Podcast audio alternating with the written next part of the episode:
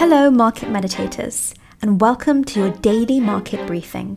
Short, snappy, no BS, 10 minute daily updates about the crypto markets. Delivered to you by me, Kin.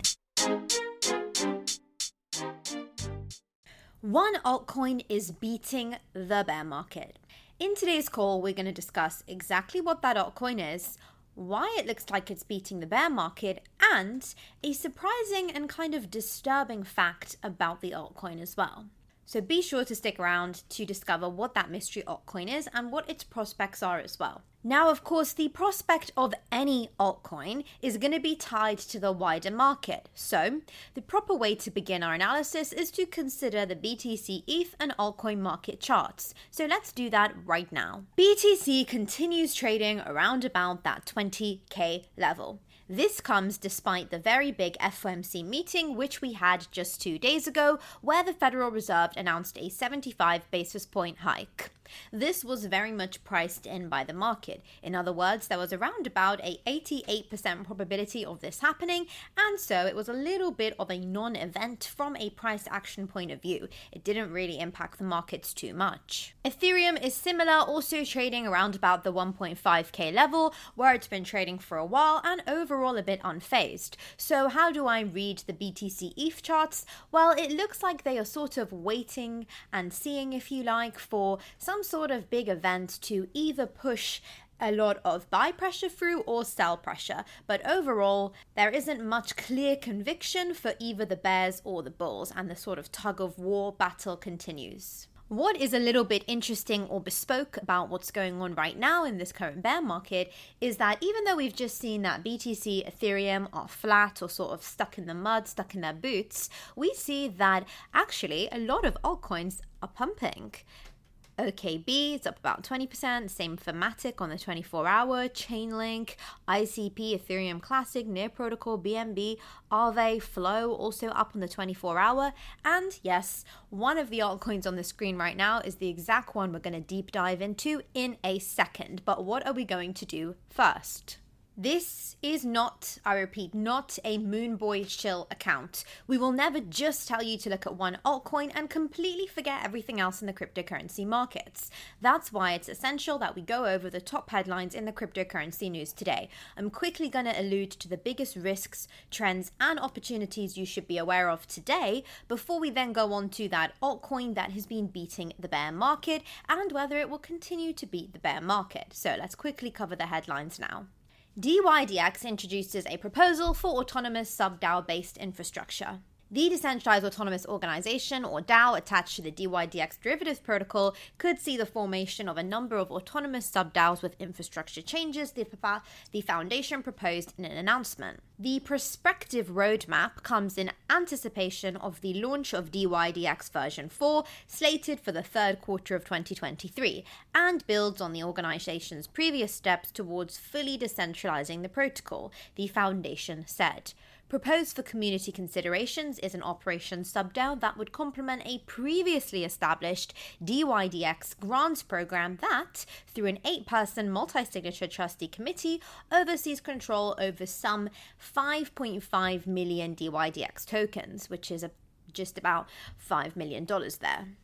Wasn't that a little bit of a mouthful? If you didn't follow everything, I would summarize that by saying important updates happening for the DYDX ecosystem and a wider macro trend of development towards DAO and user governance models. In other words, tokens, projects, and protocols where the user votes and decides on the future of the protocol, the very nature, if you like, of cryptocurrency and power back to the people. And if only that success and positive prospects of DYDX was industry wide. Coinbase transaction revenues plummet 44% as user activity declines in Q3. Cryptocurrency exchange Coinbase saw a huge fall in its transaction revenues in the third quarter activity, which fell after a broader market downturn, but managed to cut its losses in half compared to the prior quarter. In a shareholder letter released November the 3rd, the company shared that transaction revenue had fallen from $655.2 million in the second quarter to about 365.9 million, representing a decline of 44%. The company cited poor macroeconomic conditions with daily average crypto market capitalization falling 30% and trading volumes shifting away from the United States due to the lack of regulatory clarity as reasons for the decline pretty much every company that is failing right now is citing the overall bearish market conditions as the reason. So that might be the case for some projects, but I would take that with a bit of a pinch of salt. It might also be that there are bespoke factors unique to a project or company that are contributing to the downfall or decline as well as the bear market conditions. But overall, I think this kind of news is very helpful to give us perspective. Even if we sometimes see a 5 or 6% rally during a bear market, the revenue and reports of these big companies really do help to reaffirm the fact that we are still in a bear market. And whilst we all feel the heat during a bear market, some are feeling it more than others. South Korean prosecutors accused Do Kwon of manipulating Terra's price. Let's look at this headline and then just one more headline until we deep dive into that mystery altcoin trend and whether it will beat the bear market. A local report from South Korea claims that the country's prosecutors have obtained evidence to suggest Terraform Labs co founder Do Kwon had once ordered an employee to manipulate the price of Terra Luna Classic. A report by Korean broadcasting system KBS on November the 3rd yesterday quotes an official from the South Korean prosecutor's office who said they obtained a conversation history in which CEO Kwon specifically ordered price manipulation. This is a quote from the prosecutors. I can't reveal details, but it was a conversation history where CEO Kwon specifically ordered price manipulation. Kwon's whereabouts ultimately continue to remain a mystery, despite the Terra Ecosystems co founder previously arguing he is not on the run. Previous reports have suggested Kwon first moved from South Korea to Singapore before transitioning to Dubai, UAE.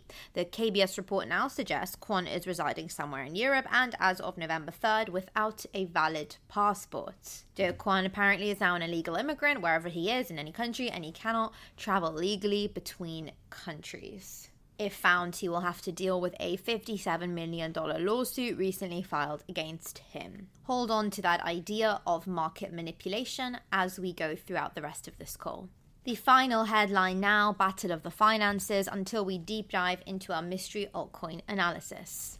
For technology visionaries, decentralized finance is seen as the hammer that will destroy the shackles of traditional finance. However, for DeFi to succeed, strength in numbers is required. According to LoanScan, in January 2021, market participants could earn a yield between 7 to 14% on USDC. At the same time, the Fed set interest rates at 0.25%. DeFi must have been a pretty hard sell, right? It wasn't. It was a no brainer, actually. But as the crypto climate worsened and USDC yields dropped to about 2% in January 2022, the key question began to emerge What would happen to DeFi if yields converged with those of traditional finance? Although yields fell almost 85% from January 2021 to January 2022, they've never fallen below the yield offered by traditional finance institutions until Coinbase's new announcement. Coinbase will now be offering users 1.5% APY on their USDC. According to Bankrate, users can earn around 3% if they choose to deposit money into a traditional savings account.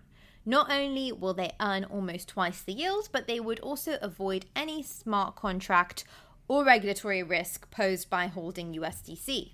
This is just a trend to keep an eye on there is a trade off between risk and reward. Cryptocurrency assets are more risky, so you would expect more reward for taking on that risk. That reward is usually achieved through higher yield. If we stop seeing yields being higher, what is the point of taking the risk? Some might argue that the point would be to uh, have the other perks associated with decentralized finance, like not having a entity or intermediary able to control your finances. But will that be enough to offset the risk?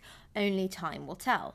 Now that we are up to date regarding everything we need to know about the charts and the headlines for the news today, we are ready to jump into our mystery altcoin analysis that might be beating the bear market. The altcoin that is defying the bear market today that we're going to discuss is Polygon Matic. Taking a look at CoinMarketCap, we can see the altcoin is up 14% on the 24 hour and about 24% on the 7 day. Why is this beating the bear market? Well, we can see that BTC and Ethereum are pretty much neutral. So clearly, Matic is rallying for bespoke reasons. Oftentimes, in a bearish market, when we see an altcoin outperform like this, there's usually a very specific reason, and indeed, that is the case today as well. Matic Polygon is part of a very big partnership that has been making the headlines. So, Instagram is losing traction to its competitor, TikTok. What better way to gain some back than adding some cool features? In keeping with their focus on Web3, Meta has announced that Instagram will aid creators in creating and selling NFTs. Instagram is equipping creators with a toolkit that will help them create, showcase, and sell their NFTs. And why is this relevant to Polygon Matic? Well, Meta has chosen to partner with Polygon for this special update. Unlike Apple App Store's 30% fee, Instagram revealed that, for now, they would not be taking a cut from the creators' revenues. Instagram will also add support for the Phantom wallet and the Solana blockchain. This integration will add to the list of networks and wallets they already support, including Rainbow, MetaMask, Trust Wallet, Coinbase Wallet, Dapper Wallet, Ethereum, Polygon, and Flow. So, Polygon is clearly part of one big partnership and it doesn't end there. Polygon is also being adopted by JP Morgan one of the biggest banks in the world. We just mentioned Meta, but worth noticing that Polygon's got a bigger list of high profile partners. We've got Disney, Starbucks, and Robinhood already. Banking giant JP Morgan has used Polygon to conduct its first live trade worth about $71,000 on a public blockchain marking a concrete step toward integrating cryptocurrencies into traditional financial frameworks. I'll talk a little bit more about this, but remember, I did tell you that there's something very concerning about this, and I'll get onto that later as well. As part of the Monetary Authority of Singapore Project Guardian pilot, JP Morgan completed the first live cross border transaction using Polygon on November the 2nd, so two days ago. MAS's Project Guardian initiative aims to explore ways traditional financial institutions can leverage tokenized assets and decentralized finance protocols to execute financial transactions, among other use cases. The chief fintech officer of MAS said the live pilots, led by the industry participants, demonstrate that digital assets and DeFi have the potential to transform capital markets with the appropriate guardrails in place calling it a big step towards facilitating more efficient and integrated global financial networks. So it looks like these big partnerships are the reason that Polygonmatic has been outperforming and beating the bear market recently. The logical next question becomes how sustainable is this? Will Polygonmatic continue to outperform? Because we can pinpoint the success to such a specific reason here, there is an argument to be made that this is just a little bit of hype or momentum or positive buy pressure to do with these specific headlines, and that once the excitement of the headlines wears off a bit, Polygon Matic might end up correcting. So, frankly, it seems a little bit too soon to go out celebrating. Not to mention as well that we are still in a wider bear market, as we have confirmed multiple points throughout this call, and that any altcoin position right now is even more risky than usual.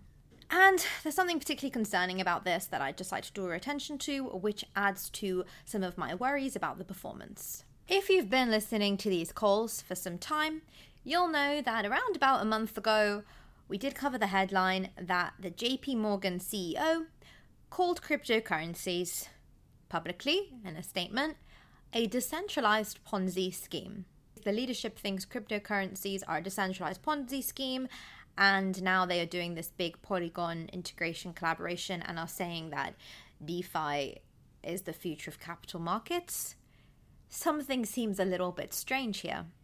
Some might even call this market manipulation. All in all, promising news from Polygon Matic, but given all the factors we've just spoken about, maybe a bit too soon to completely rejoice. Of course, none of this is financial advice. Do your own education, do your own research, understand your own risk appetite, make your own decisions. That is the way. Martian Lieben Drauster. That is goodbye in Scottish Gaelic.